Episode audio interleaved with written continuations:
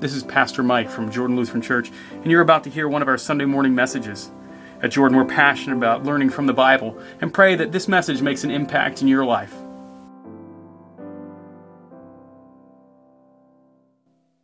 There are few books in the Bible that stir up controversy like Revelation. Few.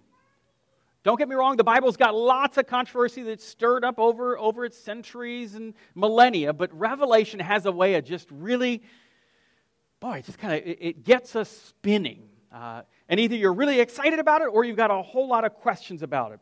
Now, as we stir into this book, kind of make our way in, a couple background things. John the Apostle, the same one that wrote for us uh, the Gospel of John, who wrote 1st, 2nd, and 3rd John, is writing to us again. He's doing this in the end of the first century, uh, and as he writes, he's got an audience in mind. Uh, and his audience is seven churches. Uh, he's writing to them the first several chapters, uh, largely uh, the latter portion of chapter 1, 2, 3, and then uh, kind of wrapping up at the end of 3 is letters to these churches uh, writing to them, telling them what's happening in their lives, uh, what he likes, what he thinks is good, what is lacking. So, something that you can kind of get into. And to that point, about chapter 3, we're all on the same page. We can read it. And then what happens after chapter 4 is we step into something called apocalyptic literature. Now, if you don't read apocalyptic literature all the time, when you read Revelation, it's going to be what for you? A little bit jarring. It'll jolt you a little bit because you're just not accustomed to reading that. How many of you remember reading Shakespeare? Now, don't tell me if you loved it, but a couple of you really, really loved it. And then some of you were on my team. That was the, I don't know how to read it. I don't get it. Now, maybe this is why my teacher in eighth grade, maybe the county Paris, just kill me off early in the play. She figured I didn't appreciate it, so just kill me early and I was done. Uh, so I look back and realize maybe that's why they did slay me so early in that production. But the unique thing for us is we have to go all the way. And we're going to go all the way into Revelation just to make sure that we understand what's happening. Now, as you step into apocalyptic literature, you get some of this in Ezekiel, in Daniel, you get some in Matthew, in Mark. It's a type of writing. And it uses heavy symbols to unpack for us some truth that God has that we can't get human words around. And there's a whole lot about God that we can't get human words around. Welcome to the book of Revelation. It's giving you a vision of this grand thing that God's doing that's better than where you are now. Uh, so we're going to step in. And when we step in, we're going to start at the end. Uh, and that's where we're going to spend a lot of our time uh, this morning. Go to Revelation 21, verse 8. Because for some people, Revelation's just scary. So I thought we'd just get the scary stuff out there. Let's just put it on the table and know that this is our common beginning point. But as for the cowardly, the faithless, the detestable, as for murderers, the sexually immoral, sorcerers, idolaters, and all liars, their portion will be in the lake that burns with fire and sulfur, which is the second death. Welcome to Jordan Lutheran Church. We are so glad you are here with us. we hope you enjoy your stay. It's a pleasant place. You see, 21 verse 8 starts out with this really kind of scary part that you don't like in Revelation because you're hearing of fire and sulfur and lakes burning and people dying. Uh, and then most of you felt safe in most places, but with all liars, you got a little concerned. Uh, the other ones you at least glossed over, whether you're guilty of them or not, you just kind of glossed those, but you hit all liars and you're like, not liking the lake. See, when you're invited to the lake house now and your family invites you, you're like, no, I'll take a pass. No lake for me. Now, as we step in, what I want you to know is this the penalty for disobeying God is real. John does not mince words. And he wants us to know if you are not in line with God, you may not like this. You're going on a lake vacation. And you will not come back. It's a permanent one. Now, it's weird to start that jarring to the front of a sermon, but you got to know that. That's where John begins. Foundationally, if you do not abide by what God has presented and shared, there is an end and it's coming for you. And you've been warned. You know, it's the classic classroom experience, right? Oh, I didn't realize there'd be a quiz today. To which the teacher's like, No, every day I put the date of the next quiz. I, I, I no longer do pop quizzes, so I don't have you complain about this. I told you. And someone will still say, What? I, I, didn't, I didn't know that you know, the stuff you'd say in class would be tested on. Pastor, I didn't realize like when you said that God wanted me to repent that you were serious. I just thought that's what you do. Because you're the pastor and, and we say some things, but I just thought that's something like that's kind of your that's like your chant, you know? You know, it's just kind of that's what you say, and then we say stuff. Well, remember, out of the gate, uh, it's real. Now, what about this second death?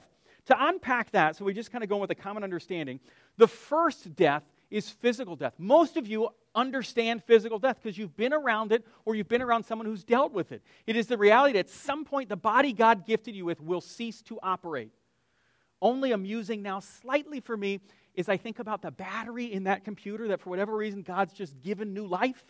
Uh, and I use that somewhat jesting, but it's kind of there. But at some point, we all know that battery is going to die, and we just hope it's not like this service, right? We just want to see it make it through this worship service. Well, so it is with our own bodies that there's this physical death, but the second one is so much more severe because it's not a joking one. And you thought the physical one was the problem. The second death is actually eternal damnation. That's the second death. You would die physically, and spiritually, if you are dead at the death physically, it's eternal damnation. You're like, wow, I thought we got that later in your sermon. This is a little early for that talk. Well, it's because to understand Revelation, you've got to know that's where John begins. He begins with an understanding that you're either in or you're out. But then the rest gets a whole lot better as it moves forward.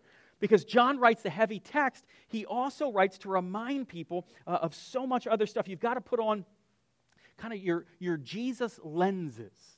Now, in the theater, this is neat. You all walked in and you saw this. They have that neat bin, right? When you come in, is that blue bin that most of you just think, man, this is in my way. Why is there a blue bin in the hallway? It's so you can put on 3D goggles. So if you come to a 3D movie, you want to see it in 3D. See, if you come to church and don't put on the glasses that tell you everything you see has to have Jesus filtered through it first, then you won't understand what's actually being preached. So just like the movie that's in 3D, if you don't have the goggles, it looks weird. You ever taken them off in the movie? And you look at it, you're like, I paid to see this? This is weird. And then you put it back on and you go, oh. See, Revelation's the same way. If you don't read Revelation with Jesus at the front of your eyes so you see everything through the light of who Christ is, then Revelation's going to be scary and you'll wonder, why in the world did I come to church to hear this? But if you come to church knowing that Christ is at the front, then it changes everything else. John will use reference several times to this language of Jesus being the Lamb. We'll hear uh, this morning, we hear it many times before uh, in communion. John 1:29 in the gospel as John writes his gospel account John the Baptist comes and John the Baptist says behold the lamb of God who takes away the sin of the world. John wants you to know that it's expected that you do. So when you hear Jesus you think lamb sacrificial lamb, the one who's shedding his blood for me, and I'm all right, and I can move forward. This is the Jesus lens you have to have on. I'm all right because the blood of the lamb has covered me and that I'm okay with blood, which again, if you don't have Jesus lenses on, most of you aren't cool with blood. My son busted his nose up really, really bad. Schools don't like bloody noses. They like parents coming and taking away children have bloody noses. And so I made the march up, and, and, he's all right. So if you look and some of you are like, what did Pastor do to his son during the week? I didn't. It was like step two or three on a playground. I think the playground has one win, Nathan has one loss, and that's all right. Uh, I guarantee you he went back and fought that playground the next day and has vanquished it uh, at this point. But we move forward to realize what blood is and how it moves is explained for us in Christ. Now, that's all kind of weird because what's going on with blood and why did we need blood? So, to unpack Revelation, if you want for a second, we're going to stay here, but you can go to Re- Romans 8 because I want you to understand the challenge of why Revelation's written is what Paul writes to us. He says this For the creation waits with eager longing. Creation waits with eager longing for the revealing of the sons of God, for the creation was subjected to futility, not willingly, but because of him who subjected it, in hope that the creation itself will be set free from its bondage to corruption and obtain a freedom for the glory of the children of God. That all creation is actually, get ready for this, all creation is being oppressed right now. The very creation you live in is under the duress and oppression of sin and corruption that came in in Genesis 3. You see, you can't read Revelation unless you remember the beginning. You got to know the beginning to understand the end. And the beginning says all creation is aching and crying, and it's all waiting for things to be fixed. So, as creation's crying out, Paul takes us to the next passage. It's just a few verses later. It says, We know that for those who love God, all things work together for good to the, those who are called according to his purpose. So, creation is all groaning. Think about that. the cavity in your mouth, the jealousy in your heart, the anger about a next door neighbor, the challenge of, of a diagnosis you just got, uh, the pain of dealing with some treatment, all that stuff, that's groaning. That's reality. That's what Paul told us would take place. I'm not saying it makes it better, but I am letting you know God warned you. God said it'd be this way. So when we get up in a tough as people and say, Well, I'm not ready for this, you don't really get to choose whether you're ready for it the world we were born into that is corrupted by sin has these things already. Uh, it doesn't, I, I wish I had a button to fix it. I've talked to many people across my years serving in this church. If I had a button to fix immediate problems, man, I'd press it for you. I would. I'm not trying to hold back anything, and neither is God. The challenge is his plan to resolve things is bigger than actually sometimes our request, because our request is about who many times? Us or our immediate sphere. We get so wrapped up in us or what's happening around us, we forget God might be doing something cosmic. he may actually be doing something so large that it's bigger than what I could imagine. And that's where we are in the book of Revelation. We've got this challenge of this lake of fire, this concern that's going on. And so as we step in, go back to chapter 21, and as we step back in, I want you to see now the beginning of the end. Revelation 21, verse 1. So we started at the end on verse 8, the challenge of second death, but now you go back to verse 1. Then I saw a new heaven and a new earth. This is the tail end of the vision. You got chapter 21 and chapter 22. But many of you need to know this is the zenith. This is the best of Revelation. If you didn't know it, then hey, I'm giving it to you now. This is the highlight. The highlight happens right here in these verses. It's the end of the vision where, as John is being relayed through Christ and an angel that reads, says, I saw a new heaven and new earth, for the first heaven and the first earth had passed away, and the sea was no more. All the challenge, all the strife, it's, it's gone. You see, I wanted to pick up the book of Revelation in a place that many of you probably, if you, if you read through all of it, you made it. If you didn't, you got hung up somewhere in the middle where it got weird with dragons and circles and chairs and thrones uh, and other things. And you're like, I don't get it and you just stopped. Well, the challenge is you never made it to the part right here where it says, guess what? All that stuff is it's gone. It's a new heaven, it's a new earth. And we're linked now back to Genesis. Because in Genesis, we were told what? In the beginning, God made the. You guys know this, right? It's not about baseball. I know. The beginning. It's not. In the beginning, God made the heaven and the earth. God made it. And now, at the end, the second to last chapter of the book, John writes and says, Guess what? New heaven, new earth. It's restoration time. It's what God's been doing all along. And I heard a loud voice from the throne. I talked uh, during Bible class just a little bit before our service this morning and unpacked this reminder that so much of what happens in Revelation is the heavenly picture of Christ's ascension. In Revelation chapter 5, Jesus is enthroned. You have what we saw in Acts 1, verse 6 through 11 of Jesus' ascension. You may recall the disciples are like, Whoa, he's looking up. And an angel say to the guys, Stop looking up into heaven. Uh, he's up there. He'll come back the same way. Stop looking up. Live your life, which is what I hope you'll do at the end of Revelation this morning. Stop being worried about Revelation. Live your life. God's got the revelation stuff, He's removed all the scary stuff. But as the text continues, it says, This voice from heaven says, Behold, the dwelling place of God is with man. The last time God was dwelling with man in an unhindered way was in the garden. In the temple, he was actually reserved to the Holy of Holies. In one unique place, he was set there, but guarded, and people couldn't see him and know. But now in Revelation 21, guess what? He's back. And he's back, and there's no veil, there's no challenge, there's no you have to do this. It's all restored.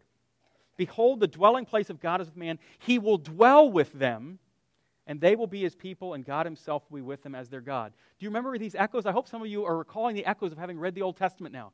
The echo you should have in your mind is I will be your God, you will be my people. Said again and again and again in the Old Testament. And as John's wrapping things up for those 66 books we now know as the Bible, he writes and says, Guess what? He's still our God, and we are his people. but the definition of people has gotten, get ready, it's good, wider and broader, and the expanse has no limit. Because who's gathered? And I saw before the throne every tribe, every nation, every language, every tongue. This is awesome. This is the God that we know in Revelation. All the scary stuff, don't get hung up on it. If you don't ever read the middle stuff that's weird to you anymore, I'm fine. Just read Revelation 21 and 22. You'll like it. It's really good news. And it helps you understand we've got to get back to the garden, but along the way, it's a bumpy road. It's not always all that much fun because the fall led to selfish, sinful realities. This is for us a reminder of Christmas. Remember that great Advent hymn? Oh, come, oh, come, Emmanuel, which means what? God with us. Revelation 21. God is now dwelling with us again. What you see is John's taking everything and he's putting them all, and he's just kind of putting a nice bow on everything. It's all coming back together. All the pieces that you heard from Genesis, and man, we are no longer with a garden. We can't be around God. Uh, God doesn't want to be with his people. How do I get to temple? Can I do? Am I am I safe to go to temple? I'm not a priest. I don't know if I can. Well, now at the end, guess what? It's a priesthood of all believers. We're all gathered. Every tribe and nation and language and tongue is all assembled. They're all there, and there's no more crying, no more weeping, no more mourning, none of those things. And the second death doesn't scare you because to you, you're already alive because God made you alive in the waters of baptism, fed you at his table, and nourishes you every day at his word. You see, that death isn't something you're worried about. So the person who's all like, man, there's scary stuff in Revelation, I hope you can take them under your arm next time and say, let me tell you the good stuff. Because everybody wants to tell you all the scary stuff. Why don't you tell them all the good stuff? Because the good stuff far outweighs anything that's scary. Because the scary stuff is what? No more. Try it on for size. It's fun to say. The scary stuff is no more.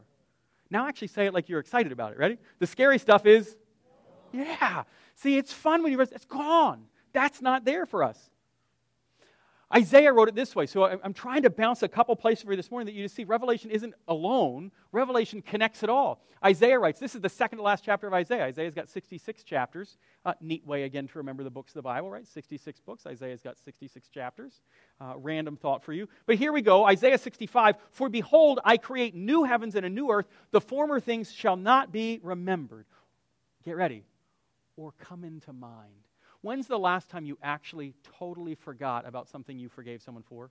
Be honest. And don't raise your hand. I'm serious. When's the last time you actually totally forgot something that you forgave? If you're human like I am, most of the things we've, we've forgiven, there's a little vault that we store. We don't tell people about it. It's a very quiet vault, uh, but it's there. And when you need it, you do what? You unlock that little vault, and you open it up, and then a huge scroll comes out and you start reading it off to people. And they say, huh, well, I guess forgiveness in your life doesn't look the way it does in mine. But God acts differently than us. That's the joy of a God who is Father, Son, and Holy Spirit. He's not like us. It will not come to mind. But be glad and rejoice forever in that which I create. For behold, I create Jerusalem to be joy and her people to be a gladness. You've been around that type of person, a person who you cannot be upset around? They're really cool. Uh, they're infectious. It's a person who you just kind of sit there and you go, I don't even know why I'm happy, uh, but I think it has to do with something they're doing. You may not even know what they're doing. You're just, it's a glad person. That's what God says He's going to recreate. I create, for behold, I create Jerusalem to be a joy and her people to be a gladness. We haven't seen that yet. You've seen glimpses of it, but you've never actually seen the full restoration. It hasn't happened, uh, but it's going to move slowly but surely. But the renewal is coming. And as the renewal happens, we move now back to Revelation, verse 4. We've kind of been stacking through the first three verses. He will wipe away every tear from their eyes. Isn't that amazing with kids when you see those big crocodile tears come down and you wipe one or two off their face and, and you ask them, Is it better? It's crazy because you know what they actually say? Because they just want to be embraced. They, they, they want to be held tight. they may actually still be in a whole lot of pain, but they know sometimes talking about the pain doesn't help. They just say that's good because they've learned that if they say that's good, you know what adults and grown ups do to kids when they say the hug feels good? They squeeze a little bit tighter. And then you squeeze a little bit tighter, and then if you're lucky, you get a giggle. and, and you see it changes. And it goes from sorrow and tears to gladness. And it makes this transition. He will wipe away every tear from their eyes, and death shall be no more. Neither shall there be mourning or crying or pain anymore, for the former things have passed away. And all God's people said, It will be no more. You see, this is the whole theme of the close of Revelation. All that that you're worried about, it will be no more. It's not going to carry over you any longer. Because God's testimony speaks a more assuring word than men. John wrote in 1 John, if you recall, just two weeks ago as we were looking at 1st, 2nd, and 3rd John, he says, The testimony of God is greater than the testimony of men. See, this is Revelation 21 saying God's got more to say to you than maybe you were listening to. He's got more to calm you down than you have to be anxious and nervous about. As long as, get ready, this is a whole Bible thing too, as long as you're willing to as long as you're willing to let these little Dumbo things on the side of your face actually take in these weird little auditory sounds so your brain can process and realize God's got a more assuring word. Verse 5 and 6 take us in this way. And he who's seated on the throne, do you get this? Not one who's aspiring to the throne, not one who might get there, not one who may be coronated there, the one on the throne, the one in charge, the one who has what we say in the Lord's Prayer all power, glory, and dominion, right? Remember that doxology we put on the end of the Lord's Prayer? For yours is the power, the glory, and the like. This is it. This is the one. That voice is speaking to you and me this morning and says, He was seated on the throne said, Behold, I'm making all things new. Also, he said, Write this down. For these words are trustworthy and true. And he said, It is done. I am Alpha and Omega, the beginning and the end. To the thirsty, I will give from the spring of the water of life without payment. Now, a couple of you went to a place that I did when I read that text. Went to a well. And it's the middle of the day. We got another lady. And guess what? She's a what? She's just a Samaritan. and that good Samaritan uh, that we heard about when the kids were here in their lesson, Samaritans aren't the kind of people we want to interact with because they're just, they're not our people. Which is sad, isn't it, about humans? Isn't it weird that we have people? That's sad. we all came from the exact same lineage. we all came out of Adam and Eve. There's lots of different tribes and creeds and colors and all those different things. But isn't that sad? Somehow we can say we have people and you guys know what I'm talking about. You're like, yeah, that's disappointing. But as we get here, it says, I'm done. To the thirsty, I'll give from the spring. Well, that Samaritan woman who goes to the well, she's there in the middle of the day. And she's there because no one draws water in the middle of the day because you've got to carry the water back. Sorry, ladies and gentlemen, no cars, no mopeds, no anything, no aqueduct, no viaduct. We're not taking it in any easy way. We got to, what you pack in, you pack out. And she's there, and Jesus is with her.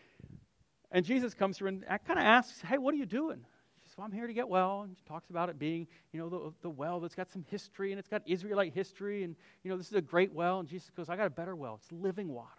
And she says, Tell me about this living water. I'd like to know it.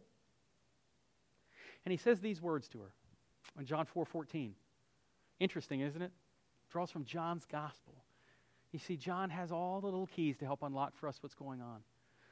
That thirst, John hoped that you've read his gospel because you should get this connection as John writes and talks about this water. Whoever drinks of the water that I give you, that I give him, will never be thirsty again. Jesus speaks to that woman and says, Whoever drinks of the water that I will never be thirsty again. The water that I give him will become in him a spring of water welling up to eternal life. That's revelation spoken to you this day. God comes and says, I'm giving you the water that will give you eternal life. There is no second death you need fear because you have already died and your death happened with Christ. That's Romans 6 stuff. That's all the building that we have built on over this past year that God speaks to us and says, I've done the work for you. I've accomplished it all. I just need you to listen and rejoice. May you go with your heads high, knowing that God has you today, He will have you tomorrow, and He has promised He will have you unto eternity.